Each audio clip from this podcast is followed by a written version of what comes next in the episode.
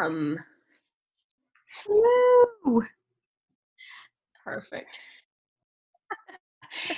I feel like we're going to end up starting every podcast like this is not fire now. That's exactly how I want to start it off every time. If you're not mentally prepared for that, Get out. go away. Um, well, now that you know, you are welcome to our podcast. We're back, week three. Week three. Well, we made three actual episodes. Well, we're making the third one now, but and it's crazy that we're like we're doing it. We're doing this thing. we are doing it. We are doing it. First of all, we had so much fun recording like uh, last week's episode. I think I say last week. It, it originally was supposed to only be one episode, but we ended up talking and So talking and talking we were so interested in what was going on that we had to split it in two because there's no way anybody's going to listen to anything for an hour and 40 minutes. Yeah. No, definitely not. Well, Yeah. you never know, but probably not. Yeah. We went ahead and split it up for you so you didn't have to split it up yourself. So nice of us. Aren't we so nice? We're the best. The best. We're so good. We're so nice. We are. Oh my god, I'm sniffling. I've got like a little sinus infection, so everybody just try your best to ignore it. It's gonna be annoying as shit, but we're gonna make it. You're gonna be okay. How dare you have human things happening to you? Oh. How dare you? and I caught it from Evie, my my oldest, and now it's like completely taken over my body. So probably in the next couple of mm-hmm. days I'll turn into a zombie and you know, start just like eating other human beings like Jeffrey Dahmer style. I think that would be the best case scenario. I, honestly, me too, because I, you know, I think that like if I had to go out, it's probably the way I'd want to go out. All things considered. Yeah. Yeah that's a good that's a good way to look at things we were super excited last time and uh, we got really excited about that case and like i said we talked for a long time but we were probably also talking over each other a little bit. So we don't have any fancy equipment. No, we're so poor. We're poor, but that's okay. Uh, we, so we don't have any like microphones or split connections or whatever it is that you need so um, we're gonna try not to talk at the same time as each other but we can't guarantee it I can't promise anything because I get so excited and I just start just blabbing. I mean, like this has happened to me since I was like young. It's like probably why I have like two friends. Um, you know. So yeah, we're just gonna try our best and like love it or hate it. I don't know.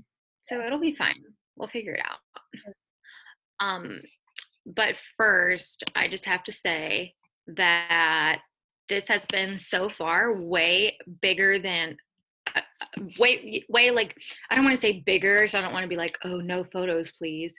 Um but this has been this has come out to be more like crazier than i thought it was going to be because we originally did this as like yeah everybody has a true crime podcast we're going to do this for ourselves because we love it um, but as of right now we have 51 followers on instagram which might not seem like a lot to you, but, but wow.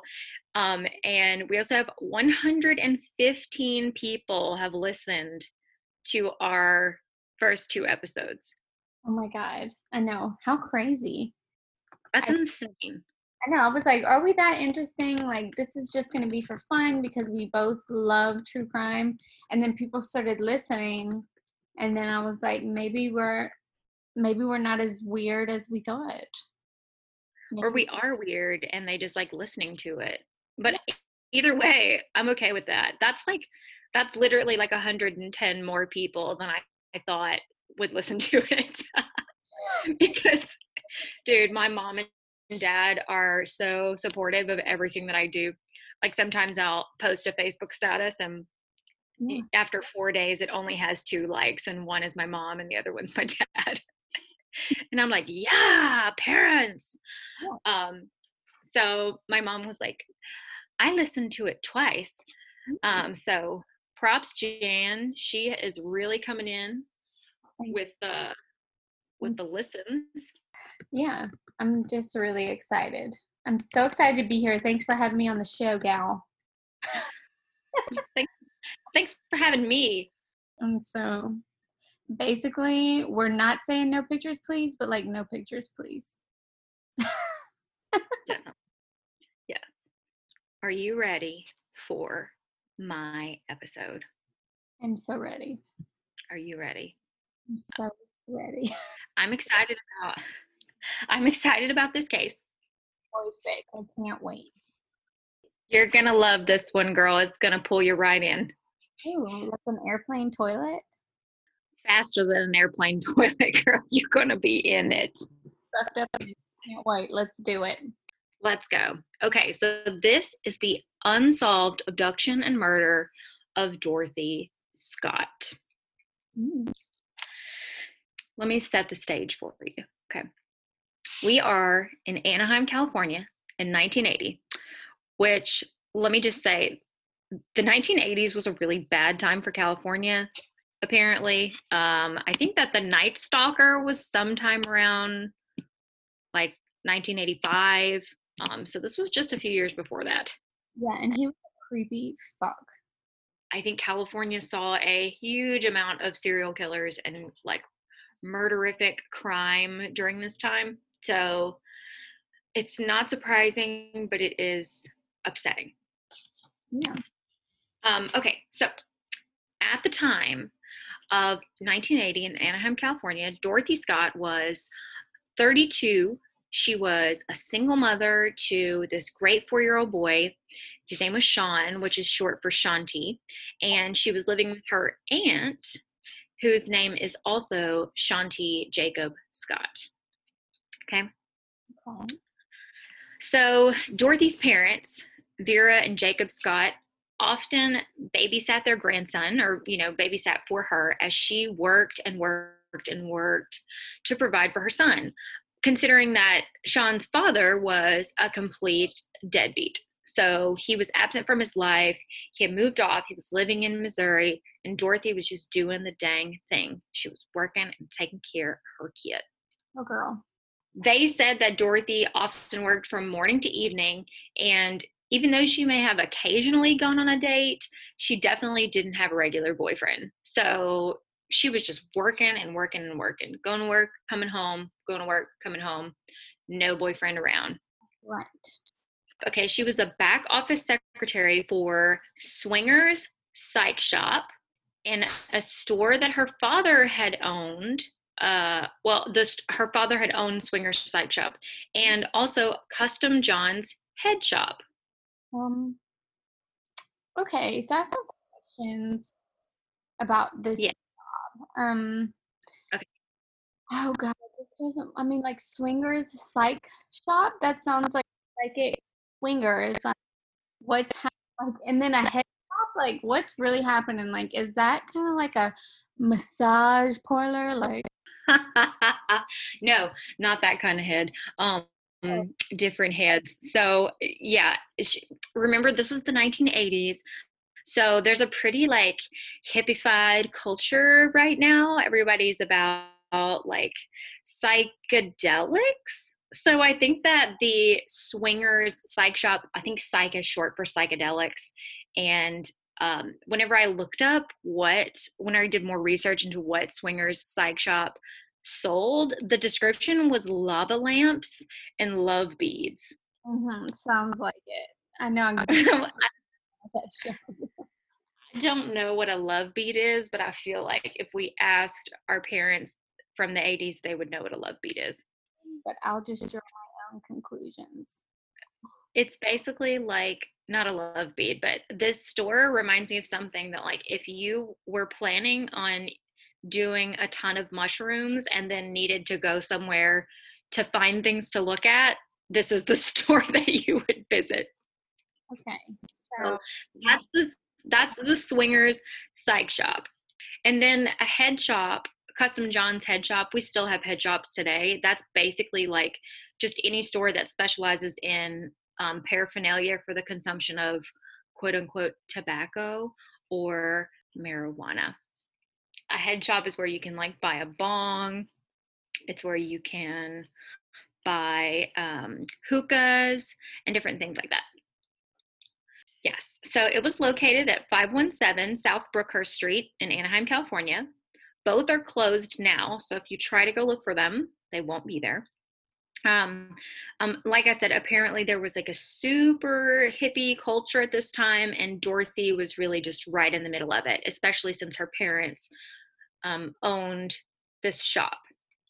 Okay. Dorothy, however, was not one of those people that was out in the public though sporting her own like tie-dye shirt and her peace signs dorothy was generally in the back of the office working as a secretary so she never really was out in the public she didn't really um, talk to customers that much and one of her friends even said that she was as dull as a phone book what a bitch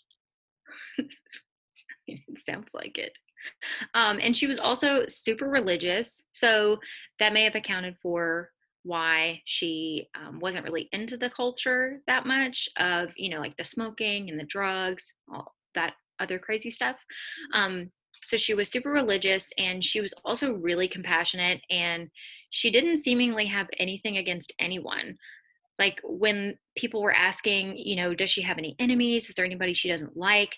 there was nothing that anybody could say because she was very you know like really nice tranquil person um, she was noted to have preferred staying indoors. She didn't like to go outside that much. Girls.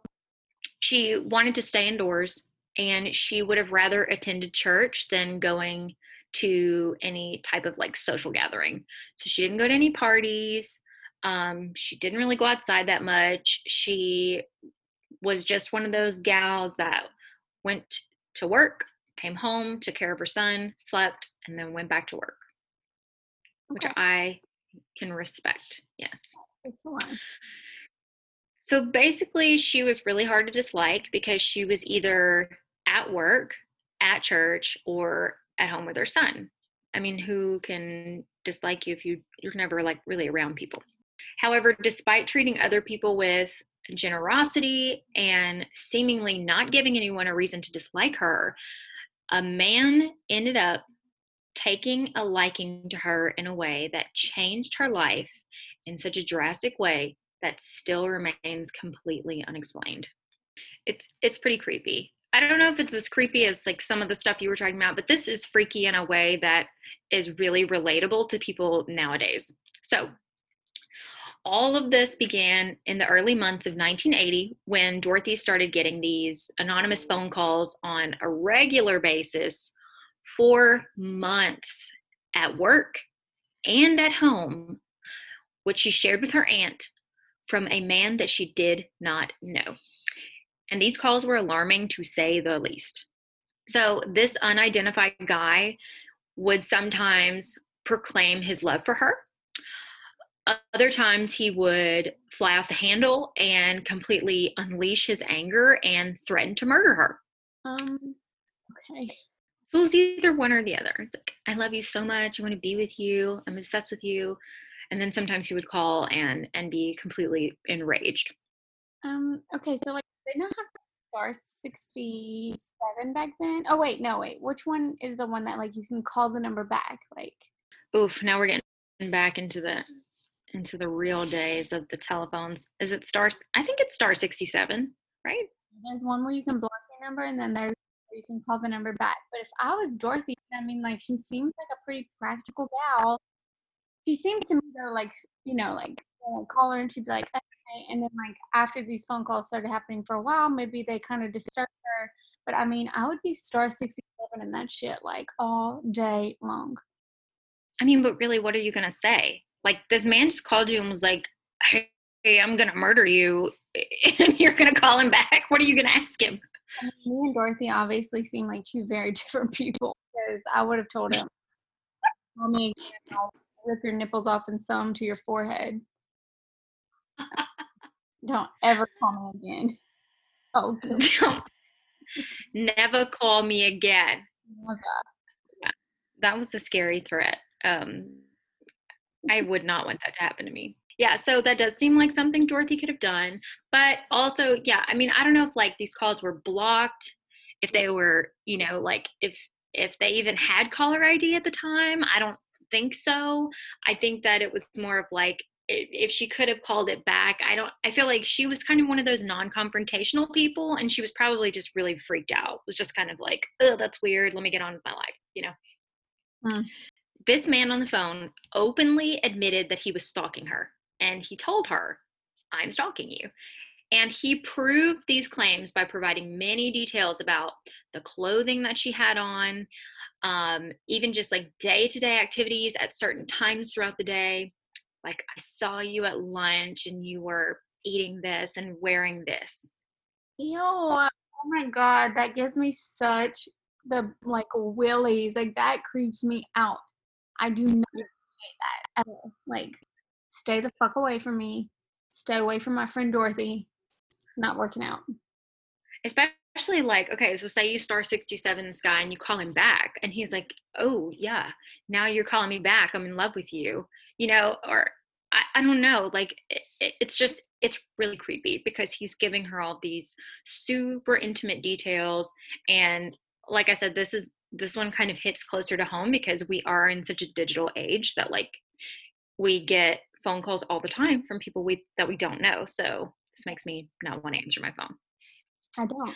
she ended up telling her mother yeah same i don't answer the phone either. Um so she ended up telling her mother that she did recognize the guy's voice but she couldn't remember his name.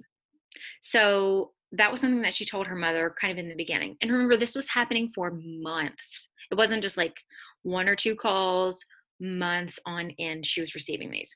So scott's mother recounted um, this is what she said she said one day he called and said to go outside because he had something for her. She went out and there was a single dead red rose on the windshield of her car. Romantic. This just gets better and better. I mean, like, why didn't she call the police? I don't know. Or if she would have called them back in the day, I was like, what do you say? Like somebody's calling me and telling me that they know what I look like? I don't know. And you know, the police can be like kind of dismissive sometimes, especially women who feel paranoid. One phone call in particular really haunted Dorothy, though. Um, she told her mom about it. She recounted what he said word for word and full of hatred. This caller told her that he would get her alone all to himself and dismember her into bits and pieces. What the fuck? Yes. Okay. So this is exactly what he said. He said, Now you're going to come my way, and when I get you alone, I will cut you up into bits so no one will ever find you. Oh my god. Mm-mm.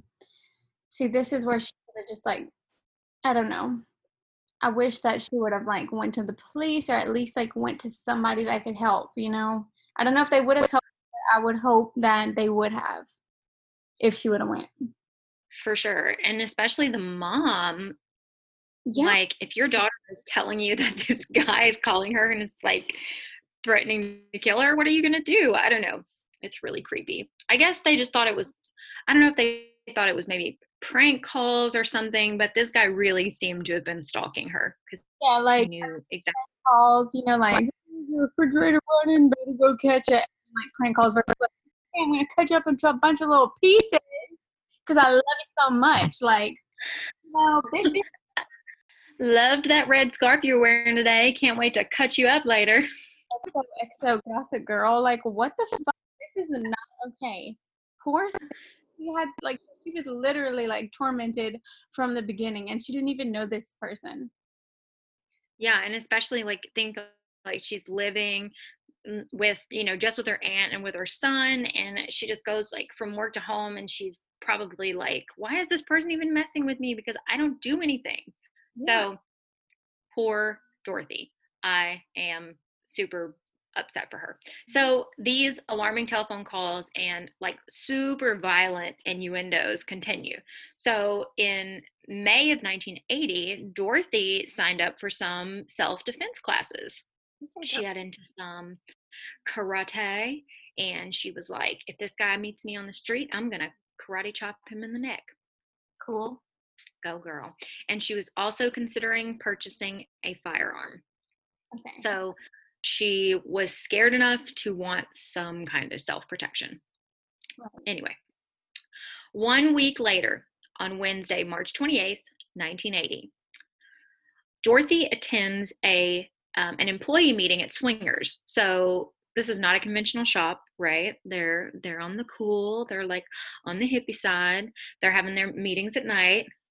She goes to Swingers for her employee meeting, and Dorothy, though feeling relatively safer after taking her self defense classes, she still felt really unnerved this night as she headed to work to attend this employee meeting. So during the conference, she notices her coworker, and his name is Conrad Bostron. He was not looking good. He had this crazy red rash on his forearm, and she was really concerned for him. He was like sweaty and just looked generally very ill. Um, so, out of concern, because she was a nice person, she and another coworker, Pam Head, took him to the UC Irvine Medical Center ER. So on the way, Dorothy made a quick stop at her parents' house to change her clothes and to let her family know what was going on. Okay. So, unknowingly to Dorothy and Pam, they don't know, but this emergency room visit is going to take their entire night as they remain in the waiting room for their coworker to be discharged. At approximately 11 p.m., Conrad was released from the hospital with his prescription um, and the doctors told him that he was suffering from a black widow spider bite. Ooh, uh, you know how I feel about spiders. That just sounds really weird. And first of all, it's insane. That's like one of my biggest fears because I'm also super scared of spiders. I'm like, I need to be more careful in the garden. Yeah. I don't want to get bitten by a black widow spider. Right before leaving the hospital, Dorothy went to the bathroom while Pam waited with Conrad out in the waiting room. Okay. This was supposedly the only time that the two women were separated from one another for the entire night. Okay. Shortly after that, Dorothy insisted that they should go to the pharmacy store, which was just like steps away from the hospital to get his prescription filled, while she went around and picked up the car, which was a white 1973 Toyota station wagon so she went to go pick up her car because she uh, she said she was going to swing around and pick them up because she didn't want Conrad walking in his condition. So nice. She's so nice. Isn't that super nice? Like I feel really horrible that this happened to such a nice person. So Pam and Conrad only take five minutes in the pharmacy. Five. They're literally in there. They grab the script and then they come out they assumed that Dorothy was going to be waiting outside, like idling in the car, waiting for them, but she wasn't there at all. So they proceeded to walk to where Dorothy had originally parked the car at the beginning of the trip. And suddenly they saw her vehicle driving at full speed, pedal to the metal, in their direction with the headlights on full beam. The headlights were so bright, they partially blinded them. They waved their arms to try to get her attention, but the driver never stopped, and the vehicle swerved past them erratically and made a sharp right turn out of the parking lot. Okay, not suspicious at all. like she's definitely Yeah. That'd be like, catch you on the flip side, motherfucker. Like just like fucking peeling out of the parking lot. You know, like she does not seem like that kind of person. So that would definitely have like sent warning signs to me like, this is not Dorothy, not her. Pe- peeling out of here. She's like, no prescriptions for me. Y'all can walk home. Right. So yeah, so Dorothy, some so someone was in Dorothy's car, but the headlights were so bright that they couldn't see if Dorothy was driving it or if someone else was driving it.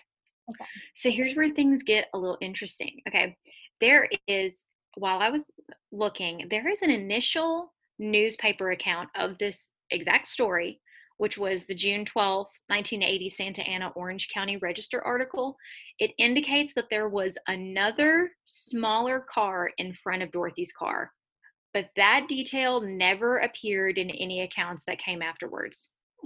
Okay, so I want you to remember that. So, in the original newspaper account that first came out, it said that there were two cars. One was in front of Dorothy's, and then she was behind driving erratically. But that detail never surfaced again in any accounts anywhere. Okay. So confused, obviously, like you said, they're like, well, what the heck? This doesn't seem like Dorothy. She's so responsible.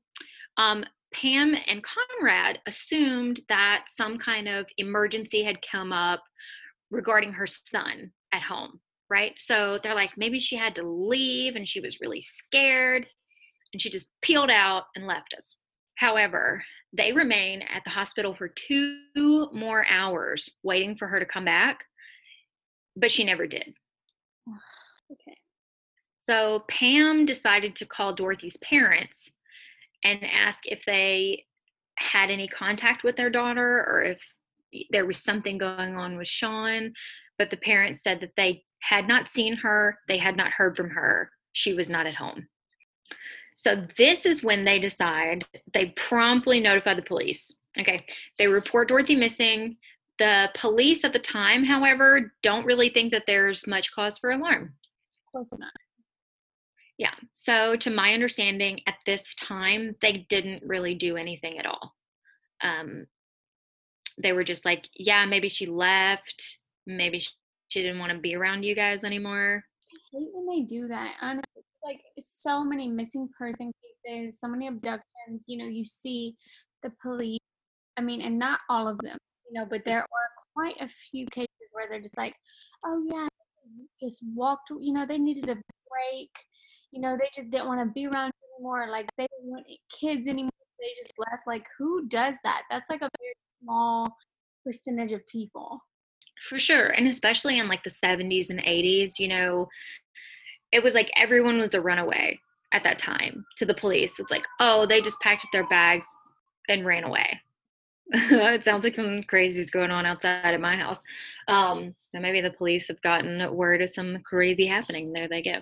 Um, so yeah, at this time the police are like, it's fine. She just maybe she didn't want to be a mom anymore, or like maybe she thinks you guys suck and she wanted to get away from you. I don't know. So they're like, we'll make a note of it.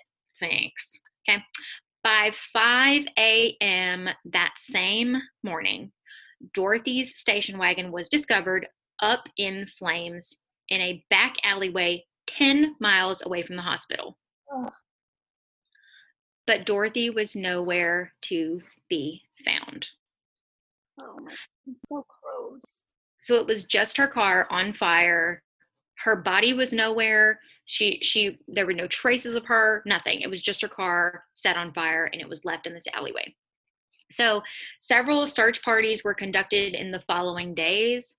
I guess the police were like, okay, now this might be an issue. Her car's on fire and we can't find her. So they had a bunch of search parties, but their efforts were completely fruitless. So authorities searched for Dorothy, but they turned up empty handed in all of the days and the weeks that followed her disappearance. They could never find her. So the first major lead that police received was when it was reported that Dorothy had been receiving numerous phone calls at work in the months and weeks before she vanished. She had told a coworker that this unidentified caller was watching her every move, and she mentioned that the caller was describing specific details of her life to her, which led her to believe that the calls were real and not prank calls. So it led her to believe that this was someone who actually was watching her. But her mom didn't report. So mm, it it does not say that the mom was the one who reported it. No, I believe that it was a coworker that reported it. That's interesting. Okay. Vera and Jacob Scott, her parents, they feared the worst, and those feelings only grew more harrowing when on June 3rd, 1980, Vera Scott, her mother, receives a call at home from an unknown male. And this is what he said Are you related to Dorothy Scott? Yes, replied Vera. I've got her, he said, and then he hangs up. You know, I'm just gonna say, like, whenever people call like victims' families or like for ransom or anything like that, you know, like they're just so cryptic. I hate that. Like we ne- we don't get any answers. Like why can't you just say like just just give us something? Like just tell us. They're not going to reveal. They're not going to be like, "Hey, um it's me. I'm in apartment B of 4201 West Anaheim Street." You know, he's just like that's all he says. I've got her. He hangs up. The police were immediately called this time regarding this disturbing phone call. So they told the Scott family not to release any details about their daughter's disappearance or the phone call to the media to um because they wanted to kind of like have the upper hand and they wanted to steer clear of any false confessions or like they didn't want people to have information that they shouldn't have so that if somebody called they could tell that it was real Yeah. um, so the police didn't want the public aware of that at this time. Okay. So a week went by. A week went by without any positive results. Um, and Jacob and Vera got really sick of sitting around. They were like, the police isn't doing anything. They haven't found her. What the hell is going on? Um, so they decided to report the story to the local newspaper. And that was the Santa Ana Register, which was the one that originally reported the second car. And they offered a $2,500 reward to anyone providing information leading to her whereabouts, dead or alive. Dead or alive. With Dorothy's disappearance now completely in the eyes of the public, Pat Riley, who is the editorial manager for the Santa Ana Register, Pat receives an anonymous phone call on June 12th, 1980. Is it the same person? Yes. The caller says that he met Dorothy at the medical center that night and asked her about her seeing another man. What? Yes, he said, I met Dorothy at the medical center and I confronted her about seeing another man or being with another man, something along those lines. He said that Dorothy denied being involved with any other man, but he insisted that she was and that he had confronted her there. And he indicated to Pat Riley that he had the pictures to prove his claim. What? Was this like a boyfriend? Well, it, so every time that I was doing like that I was reading on this, it's it, it was so adamant that she did not have a boyfriend or that she was not seeing anybody. Like she went on a couple of dates here and there, but there was no like Right. man that was constantly in her life. Right, but then this editor just gets a call and he's like, Yeah, I know she was with other men. What the hell? Yeah, this guy sounds totally deranged, like he's off of his loony bin. But she, he also said that he has pictures, and I don't know if he's saying like, I have pictures that I was there, or I have pictures that she was with another man, or what? Because they did say that Dorothy did go on dates every now and then, but that there wasn't like a specific guy, right? Right. So then the caller said to Pat, so this is the transcription, this is a quote of what he said. The caller said to Pat, I killed her. I killed Dorothy Scott. She was my love. I caught her cheating with another man. She denied having someone else. I killed her. Oh my god. That poor woman. Yes. So after he says that to Pat, who's obviously like freaking out now, right? The mm-hmm. caller goes on to relay intimate details specifically about the night of her vanishing that was never released publicly. So he brought up Conrad's spider bite and the red scarf that Dorothy was wearing. And even more chilling, he stated that Dorothy had called him from the hospital hours before she disappeared. Okay. So strange. But wouldn't her coworker have seen her talking to some man? Right. So, although that this guy had these like pertinent details about what happened, they were the police were under the impression that Dorothy never placed that phone call to any individual. primarily due to the fact that, like you just said, Pam was by her side the entire day, other than the time that she went to the restroom before they left and when she went to the parking lot to get her vehicle.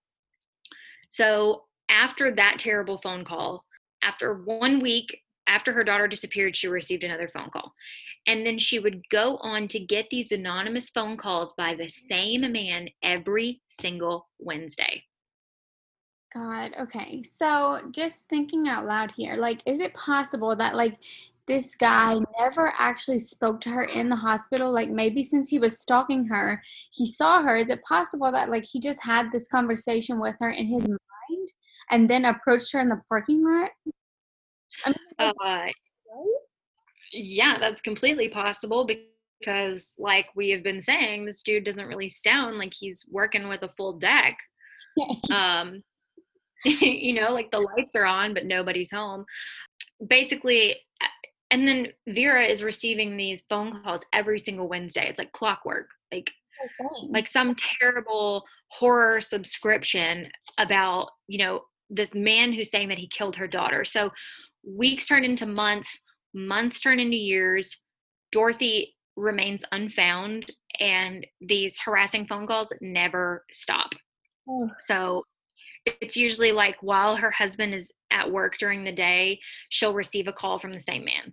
And Dorothy said that he's soft spoken and that his voice is most likely disguised. So he might have been watching her family too.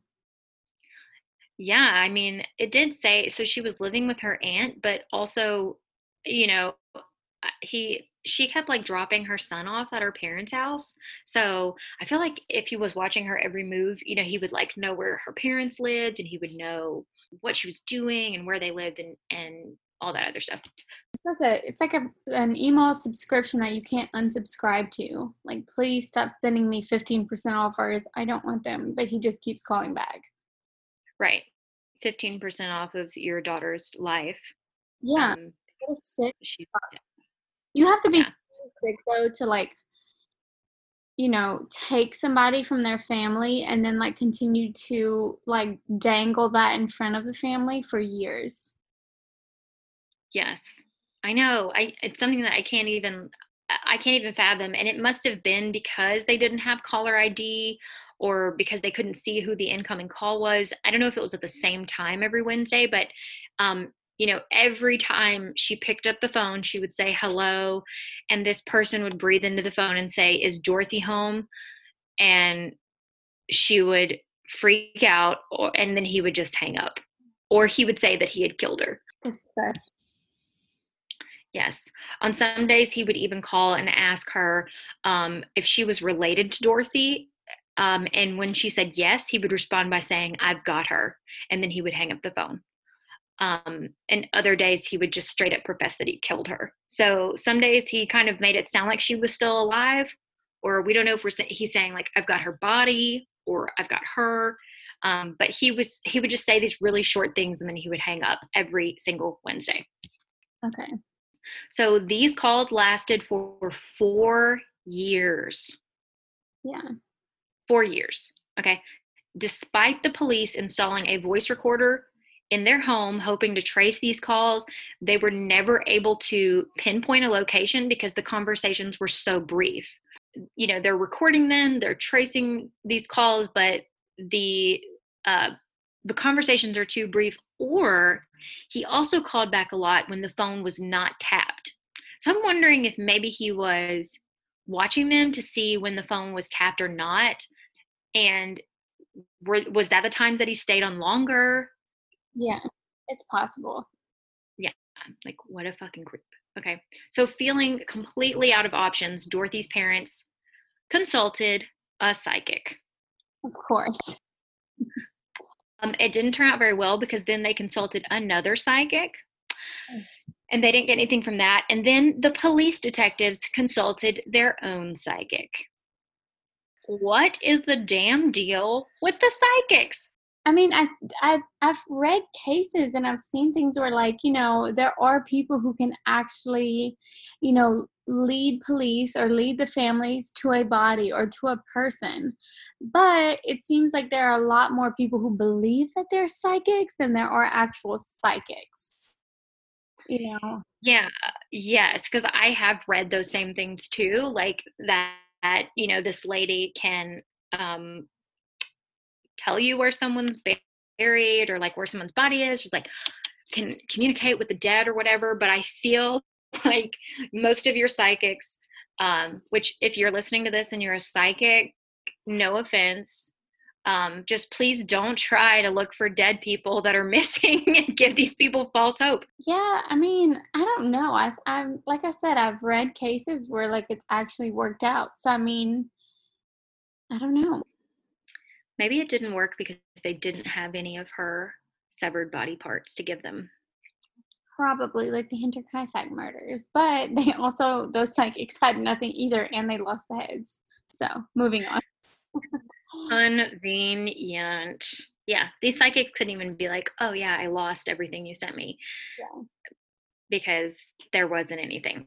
So, on August sixth, nineteen eighty-four. Okay, again, four years after Dorothy disappeared, a construction worker or a subcontractor guy discovered a pile of dog remains at Santa Ana Canyon Road, approximately 13 miles away from UC Irvine Medical Hospital. And when he continued, poor puppy. poor puppy, I know, right? So he found these dog remains, and then as he continued to dig underneath them, he unearthed another set of remains that sadly belonged to Dorothy Jane Scott. Mm. Yes. So underneath these dog bones, he found charred human skeletal remains. He found a skull, a pelvis, an arm, and two thigh bones in some brush off of Santa Ana Canyon Road. Oh my god. Yeah. So it's almost like this person had buried her there and then tried to like disguise it with dog bones or something weird was going on with that. I'm not really sure. Um, so, along with her body, they unearthed a turquoise ring and a wristwatch that had been stopped. And Vera Scott identifies the turquoise ring as belonging to her daughter. Oh my gosh. Okay. I know.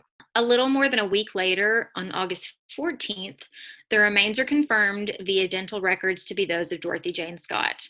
The cause of death, however, could not be determined. That's like absolutely haunting whenever they can't get a cause of death. I guess it wasn't anything having to do with the bones that they found. Like she didn't have any head trauma or like any blunt force trauma to her head or whatever, but there was a bunch of stuff missing and it was all charred. Like it had all, like it looked like it had been tried to be burned. I'm not sure. Also, this is like, this was a notable quote that I found that I thought was really weird.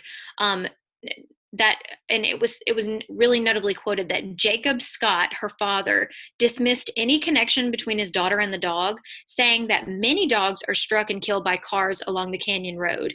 He said that his daughter did not own a dog at the time of her disappearance.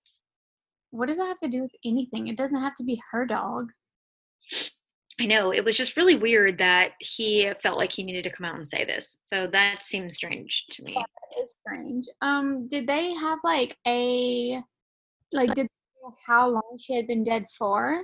Well, there so there was an autopsy that was conducted, but again, they um, couldn't find a cause of death due to the state of remains.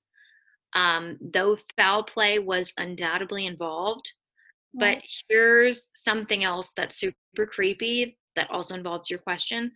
Her wristwatch had stopped at exactly 12:30 a.m. on May 29th, 1980, which was 1 hour after her initial reported disappearance. disappearance. Oh, okay. So it, it is widely believed, though we can't be sure, that her watch had stopped at the hour of her death. That's so scary. That's creepy.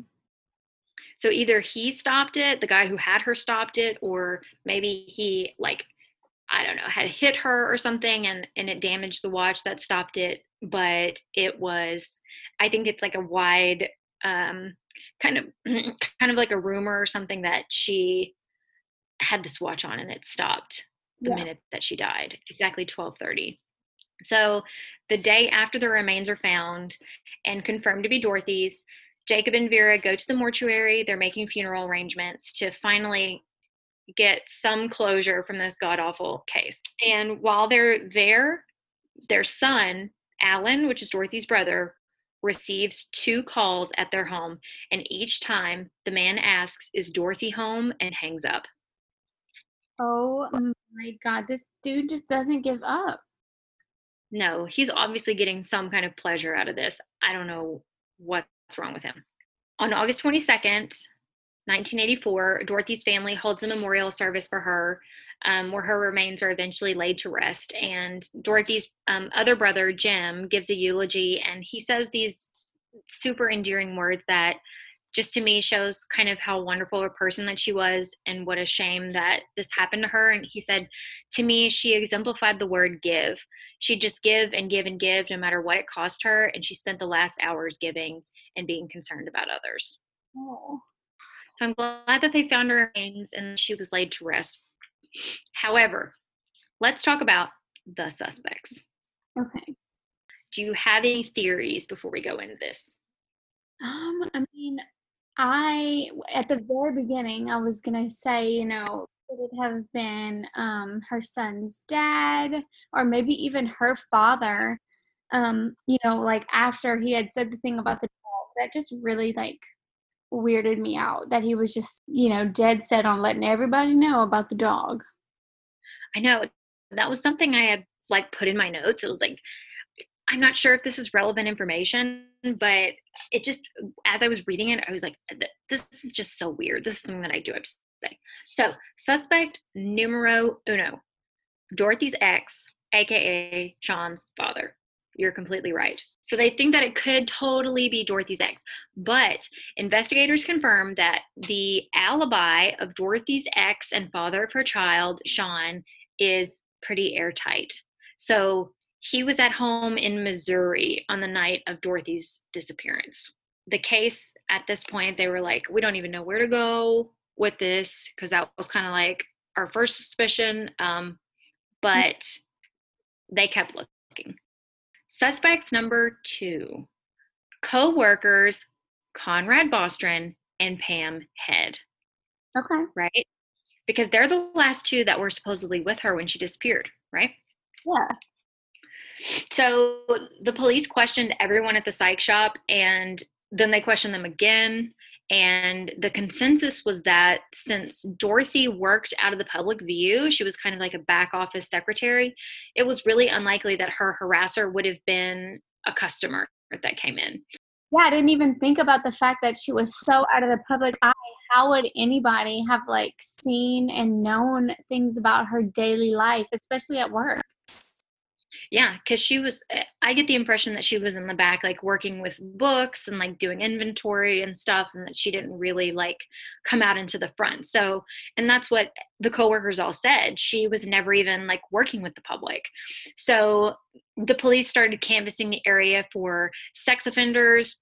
They, um, you know, asked her entire social circle, circle for like any potential enemies that she had or even questionable characters, but they found none. Another notable thing is that it was made very clear that all of the employees at Swingers were like family to the Scotts. And Jacob Scott, her father, said that he never suspected anyone at Swingers to be involved. Hmm. Okay. So he, that was another thing that he made it a point to say. I don't think it was anyone at Swingers. but nothing ever played out with these two, right? Well, so here's some other some other things. I started going down this like Reddit rabbit hole, as you know, can take you into like the wee hours of the morning. Um, but I'm so I'm not sure if this is the case back then, but going to the hospital for a spider bite is often like hospital code for an infected IV injection site. Oh, drug. Yes. Okay. Like shooting up heroin or something like that. So I'm not saying that that's the case here, but that's definitely a thing. So um, if like to kind of help keep somebody's private you know privacy they the doctors will say you know can tell the patient that they can tell their family that it was a spider bite if it was some kind of like infected injection site yeah especially when she was worried because he was like sweating and he looked really unwell yeah which i mean could yeah. also be a spider bite i've seen people who had spider bites and they look like absolute dog shit but that would also make sense. Um, no, I mean that would that would make sense though for either way, a spider bite or you know the drug use. Yeah, definitely because I think so. There was another interesting aspect of this is that whenever people talk to Sean today, her her son, um, and like give him um, there was a reporter that gave him like a breakdown of everything that she knew about the case and he was never told the names um, of Pam Head and Conrad Bostron. He had never, he didn't even know who those people were. He knew the story of the emergency room, but he didn't know, but like the names were never mentioned to him. Hmm. Okay. So That's- something doesn't make sense. Yeah.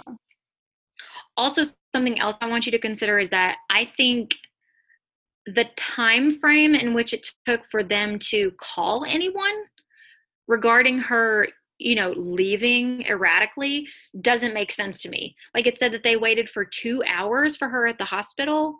Mm-hmm. Right. Yeah, and that I I thought that that was strange that they didn't like right away and was like, "Hey, um, we just saw Dorothy peel out of the parking lot. Let us know when you hear from her. We're worried." You know. I mean, that would make sense to me go hang out at the hospital for a couple hours and see if she turns up.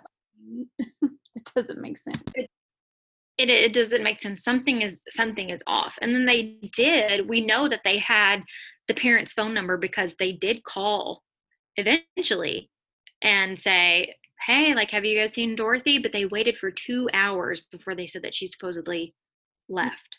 Is there any um, way that they could prove that they were at the hospital those two hours?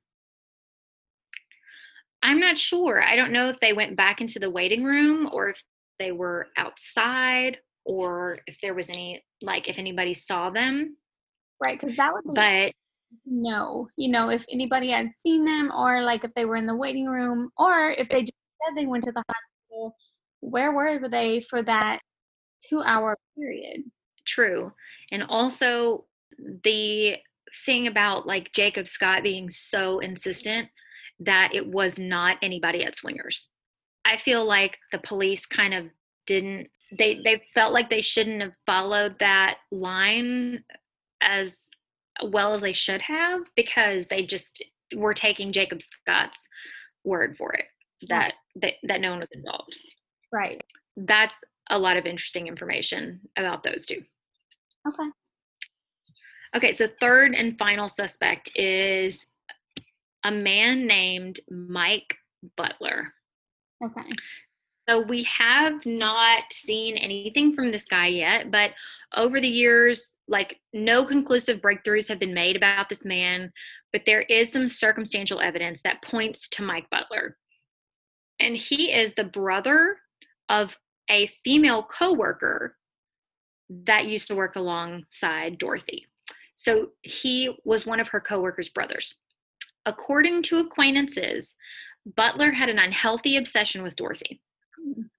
Unfortunately, there's hardly any evidence to consider him as a real suspect, and the family in general has um, tried separating themselves from the ordeal, like the entire Butler family kind of like just tried to get away from it. So the only evidence that points to Mike Butler is his obsession with Dorothy. Yes, and he was also a brother of one of her coworkers. So he would have been around or known what she was doing. Okay. So there's this woman um, who is a crime reporter. Her name is Brenda Thornlow.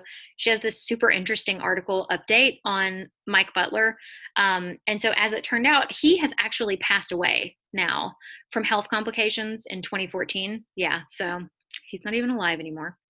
Okay, so yeah, like we can't, there's like no exploring that avenue or yeah so even if we wanted to kind of like pin this on him or ask him questions we can't um So he, like, there was a memorial for him that was in an online news site, and it said that he was also a deeply religious man. He was well known throughout his community. People that were with him, or people, the, obviously the people who were writing this obituary felt like he was like a really good guy, you yeah. know in time, he ended up settling down in Orange County and he took a job as a machine shop mechanic and employee. So, when we're talking about the building of swingers, right? We're talking about this um, like 2,400 square foot store that was located um, about a mile south of the Santa Freeway. And it was next door or in close proximity to an auto mechanic or body shop, or a muffler shop or something like that, which was on the corner of Orange Avenue. Okay. So he was a mechanic, and there was, it was next door to some type of auto body shop. So this woman who was doing this research, Thornlow, she said if you look at a Google Street Map, you will notice that there is a transmission shop and a USA Auto Repair that are located inside that same little mini mall thing. Could Mike Butler have worked at that auto body shop that was in close proximity to swingers? Is it possible that her murderer was working at this shop, which was giving him the opportunity to keep such close tabs on her, see her come and go? Um, she had told several people, including her parents, that she recognized the guy's voice, but she couldn't place the guy's name. So, could she have one time maybe like brought her car into that auto body shop and come face to face with him and spoke to him before? That's interesting. That would be, yeah. I mean, that's definitely a possibility. Other than like these people who wrote, you know, his family that wrote this obituary about him, other sources say that Butler was an unstable individual who lived in the Santiago Mountains and was involved in cult activity. Oh God, here we go. Everybody, everybody who wants to blame somebody is always like, in a cult. It was Satan especially in California in the 80s, right? So the Night Stalker too. Yeah, and a lot of people think that the dead dog that was discovered with her remains makes more sense if he was involved in some kind of cult activity. Okay. Yeah, that would make sense. And maybe also the burning of her remains. Yes. So maybe it was like some kind of sacrifice or some kind of ritual where he also, you know, placed these dog remains. So that information about him came from some of her friends that had moved to Missouri.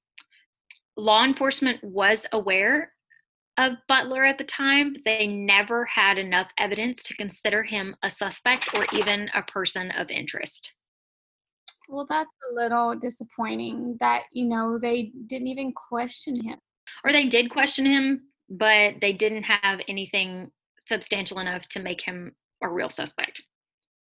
Yeah, still disappointing. Cut him loose. Ugh, rude. So rude. Here are some thoughts and theories.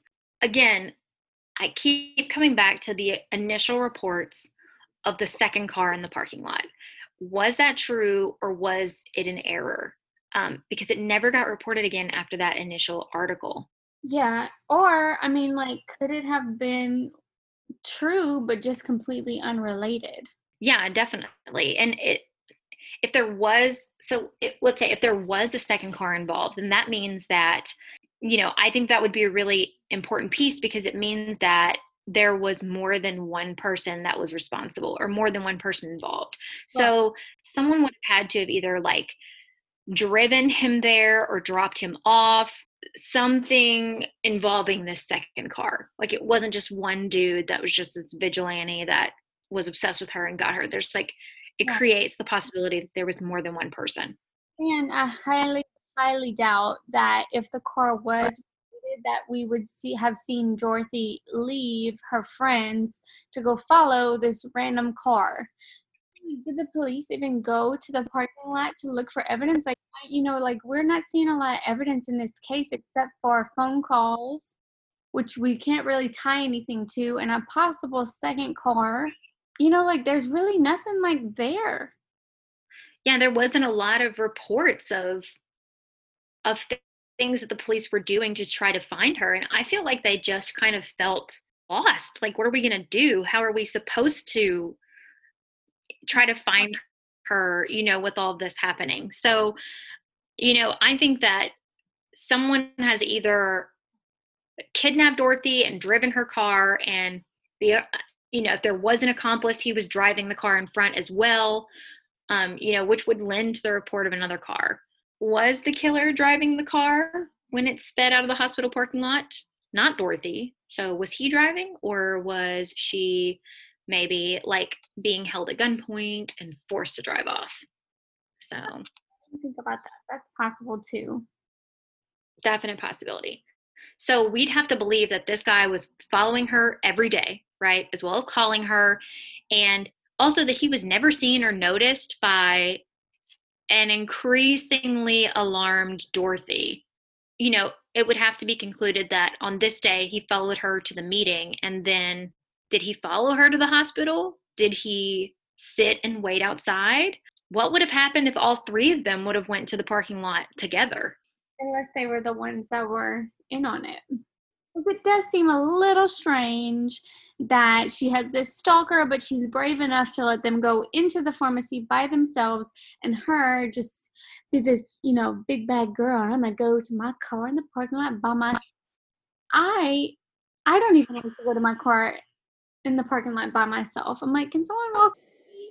And I, as far as I know, don't have any stalkers. I'm not that interesting, you know. So, you know, yeah especially at like one in the morning or you know like it, it's super dark outside she's just like yeah i don't want conrad walking but why wouldn't she ask pam to walk with her wait let's be real what pharmacy is open at one in the morning was it attached to the hospital yeah i think it was like, i think it was the hospital pharmacy i mean walgreens you got 24 hour walgreens girl i guess i don't know that's just weird to me the whole thing is weird. I for me, I think that the the coworkers are a very likely um, bunch of suspects because I think that the whole all of the events surrounding them are very suspicious. Especially the fact that she had a stalker, she was taking self defense classes. You know, she told people this man kept calling her, and you know, she so she just goes to the parking lot by herself and then this man calls the editor and says he talked to her in the hospital, but nobody saw it. Nobody saw anything like that. So I have more questions. Like I want to know, you know, did Dorothy actually volunteer to take Conrad to the hospital or was she asked? Yeah. Like, do you think that Conrad could have been like, hey, I'm, you know, I'm feeling really bad. Can you please take me to the hospital? Um, and also, why would Dorothy stop at her parents' house on the way to the hospital?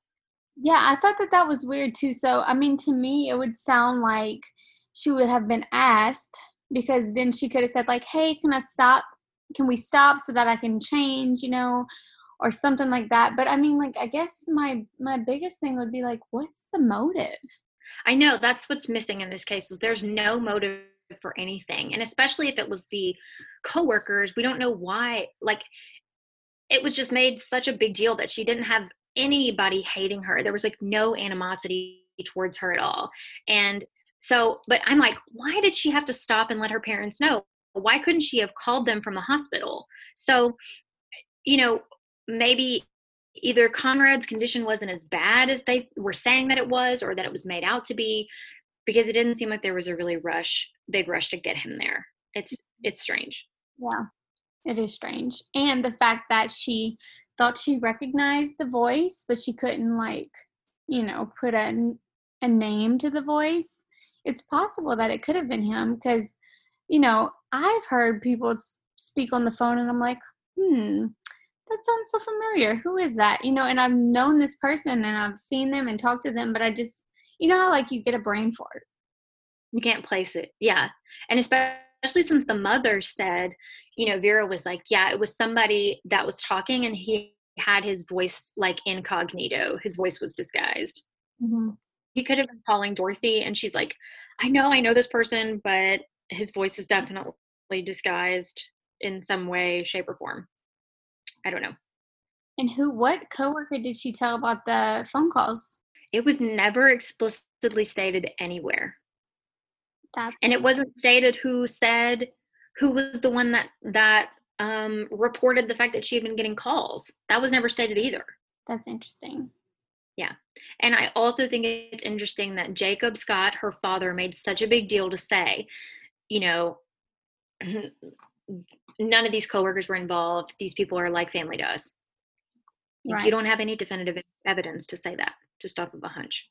Right. And why why would you try to eliminate anybody uh, like that could have been a possible suspect in your daughter's murder? I would Yeah, I would be like, look at everybody. yeah, everybody, Yeah. even me. Like, make me a suspect. Like, if you have to, I want you to do your due diligence. For sure. So, I mean, just like the whole investigative process surrounding this case was really strange. So, here's an update. The LA Times reported last year, okay, in 2019, that some other remains were later found in 1987, but they were not identified until January of 2019.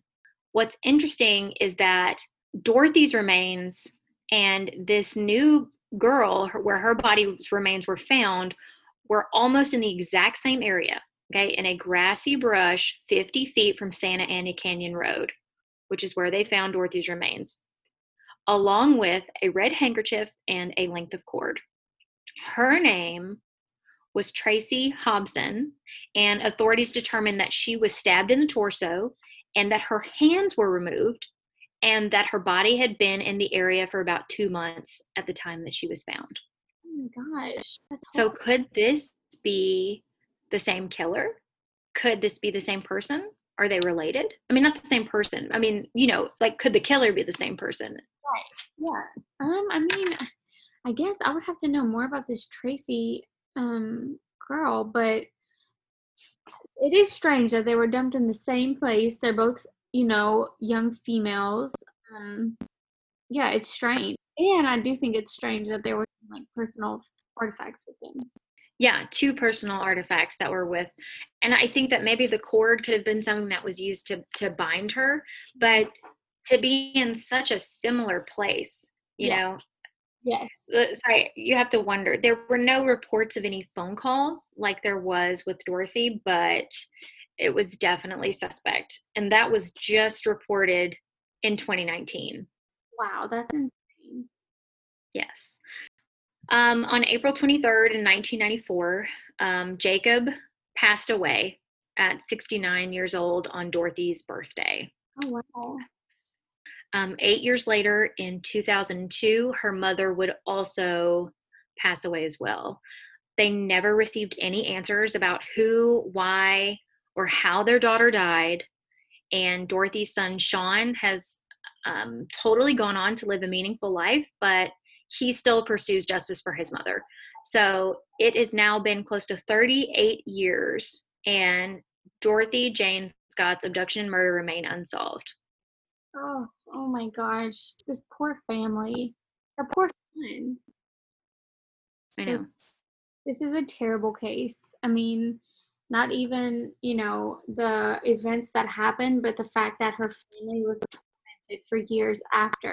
Absolutely. And the fact that he still has not been found and has not been brought to justice. And if if he was someone that, you know, was a suspect but has passed away now because so much time has passed that they might never get that closure or that Sean might never get that closure. Yeah. Yeah. That oh so sad. This whole thing is just so sad. This poor woman, her poor family. Uh, this one is really heavy and it makes me really scared to answer the phone from people that I don't know. That's why I don't. Yeah, this definitely gives me the creepiest vibes. I usually don't answer the phone because it's like a bill collector Yeah. Or um someone that's calling like a telemarketer that is calling about my Jeep warranty and I've never owned a Jeep in my life. That happens to me all the time. this just really solidifies it for me. Don't do it, people. Let them leave a voicemail. Call them back after they establish their identity. Yeah. And for goodness sakes, if someone is calling you, if you're a girl, okay, and someone is calling you and telling you that they know what you're doing and that they're stalking you, tell somebody. At least tell the police. I mean, or tell somebody who's gonna say something. Tell everybody. Tell your mom, tell your dad, tell the police, tell your teachers, your dog. like Yeah. you need to let everyone know. Yeah, for sure. Tell everybody. Don't stay silent. You need to let everyone know. Yeah, like any anonymous, like no, just don't do it. Mm-mm. Yes. Women do not take anonymous phone calls. We don't do it. Thanks for tuning in to another episode of the Gals and Gore podcast. Tune in next week for another spooky case. You can listen to us on Podbean, Spotify, and now Apple Podcasts. Make sure to subscribe for notifications and updates and check out our Instagram, which is simply at Gals and Gore. Also, if you don't have an Instagram, we are currently working on updating pictures and sources on our website, which is www.galsandgore.wixsite.com slash podcast. Thanks for listening. Hope you stay spooky. Thanks, boy.